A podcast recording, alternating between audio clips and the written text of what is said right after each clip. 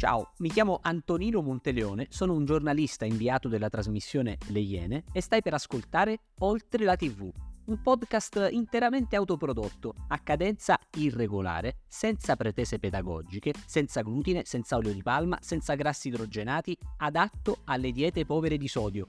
Un podcast che, come avrete capito, non si prende troppo sul serio, con il quale commento i fatti dell'attualità. Se sei interessato ad altri contenuti, cercami su Instagram, TikTok, Twitter, Facebook. Buon ascolto!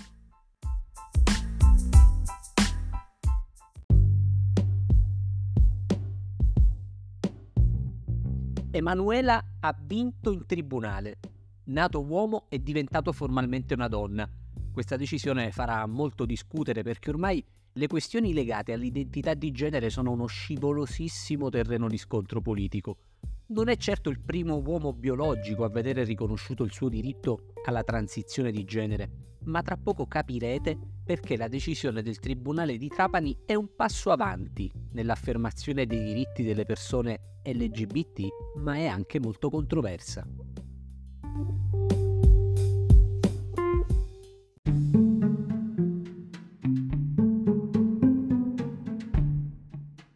In Italia esiste una legge, la 164 del 1982, sulla rettificazione di attribuzione di sesso, che stabilisce in sostanza l'intervento del tribunale che prenda atto del cambio, per via chirurgica, del sesso del richiedente.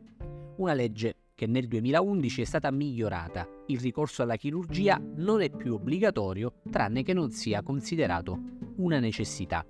Vedremo tra poco come la Cassazione ha cambiato il modo di interpretare la legge dell'82 e le modifiche più recenti. In ogni caso, serve però una diagnosi qualificata di quella che è chiamata disforia di genere.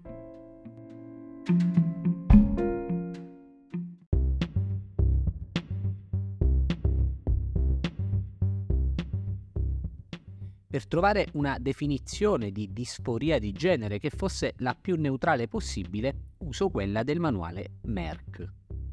Quando la discrepanza percepita tra il sesso alla nascita e l'identità di genere percepita causa un disagio o una disabilità significative, una diagnosi di disforia di genere può essere appropriata concentrandosi sul disagio della persona piuttosto che sulla presenza dell'incongruità di genere.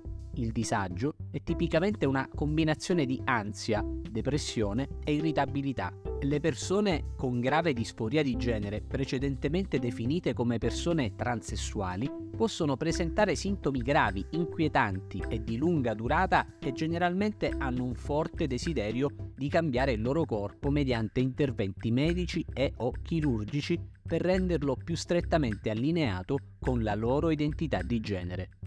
Si stima che dallo 0,005 allo 0,014% dei nati maschi alla nascita e dallo 0,02 allo 0,003% delle nate femmine soddisfino i criteri diagnostici per il disturbo dell'identità di genere.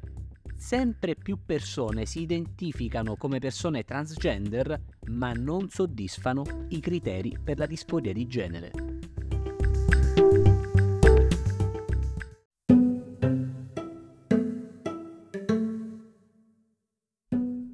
Nel 2015 fece notizia la decisione della Cassazione nel caso di Sonia, nata Massimiliano, che aveva pianificato l'intervento chirurgico ma decise di fermarsi prima del passo decisivo.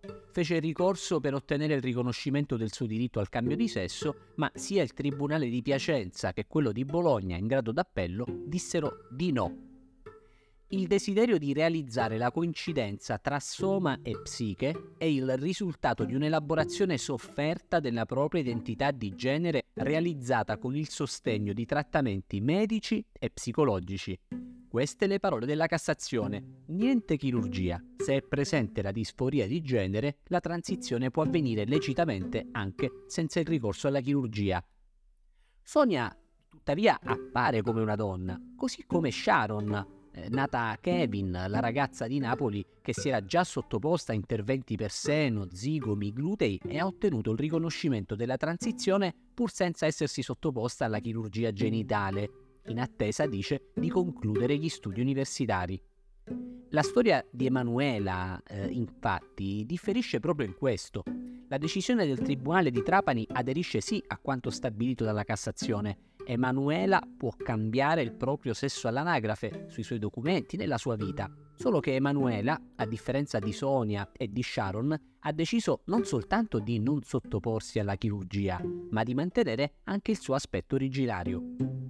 Quando i medici mi spiegarono le conseguenze, vista l'alta invasività del trattamento, ha detto intervistata dal quotidiano La Repubblica, ho scelto di non farlo e di convivere in armonia con il mio corpo. Non avere l'organo sessuale femminile non compromette il modo in cui mi percepisco. Le mie sembianze non offuscano la mia identità femminile.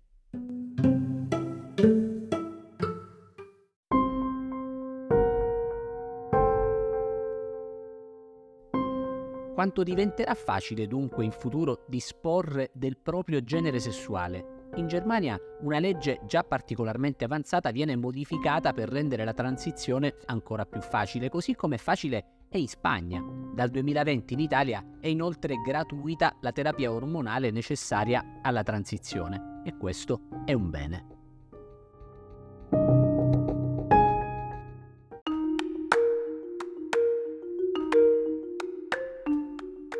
I diritti non sono concessioni, ma si affermano e vanno riconosciuti. Anni di lotte cominciano a dare i frutti sperati in una società, quella italiana, dove le persone sono quasi sempre più avanti delle istituzioni che le rappresentano, ma restano molti temi aperti. Ad esempio, come si bilancia il diritto di cambiare il proprio genere sessuale riducendo al minimo il rischio che si possa cambiare idea, soprattutto in giovane età? Quali limiti mantenere perché un tema serio, complesso e delicato come l'identità di genere non venga banalizzato e trattato alla stregua di un gusto alimentare?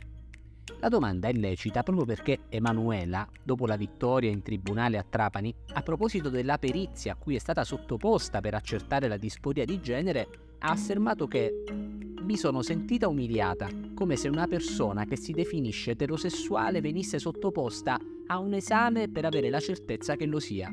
Ecco, io penso che l'esempio non sia per niente azzeccato, e senza negare le sofferenze di doversi sottoporre a una perizia medica, lo trovo comunque necessario. Abbattere questo limite è forse ciò che potrebbe aprire alla banalizzazione di una questione da trattare invece con molta serietà. C'è poi un tema che riguarda lo sport. Un uomo che si identifica nel genere femminile dovrebbe competere nelle gare riservate agli uomini o alle donne?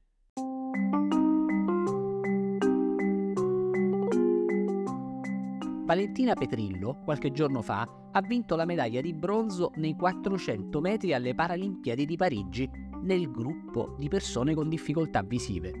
Valentina Petrillo è ipovedente, ma soprattutto è nata uomo, Fabrizio all'anagrafe. E non solo non si è sottoposta ad alcun intervento chirurgico di affermazione del genere, ma nemmeno ha avviato le procedure per il cambio di nominativo all'anagrafe.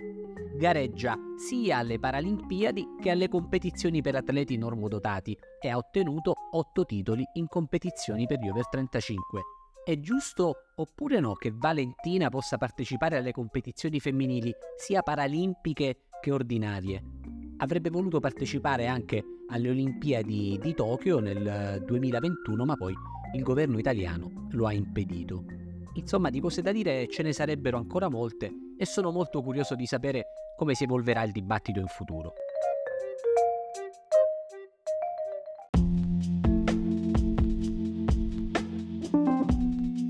Proviamo però a guardare a Stati Uniti e Gran Bretagna. Nel campo conservatore sale alle stelle la popolarità di figure come lo psichiatra Jordan Peterson, il conduttore Piers Morgan e di Matt Walsh.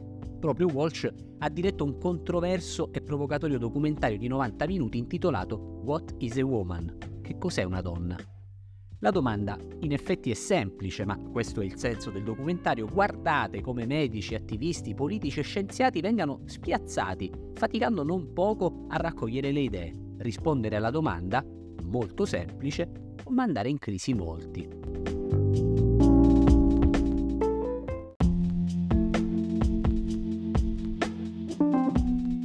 Il documentario, accusato da alcuni osservatori di alimentare sentimenti di odio nei confronti delle associazioni impegnate nell'affermazione dei diritti delle persone LGBTQ+, è stato invece promosso da Elon Musk, capo di Twitter, SpaceX e Tesla.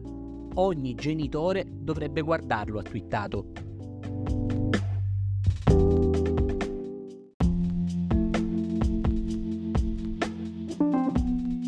Io l'ho guardato e non l'ho trovato particolarmente squilibrato, ma ormai sul tema la polarizzazione è così forte che di recente J.K. Rowling, l'autrice della saga di Harry Potter, è stata al centro di una polemica violentissima, culminata con minacce di morte, per avere fatto intendere di non condividere che persone con le mestruazioni fosse una corretta definizione della donna biologica e che, a suo parere, sono necessari centri di ascolto per le vittime di violenza sessuale riservati esclusivamente a donne biologiche e non accessibili quindi a chi mantiene gli elementi fisici del sesso maschile. Apriti cielo! Ecco, il fatto che un'affermazione del genere provochi reazioni sproporzionate, a mio avviso, non è un buon segno. Ed è forse il motivo per cui viene da chiedersi: ma allora che cos'è una donna?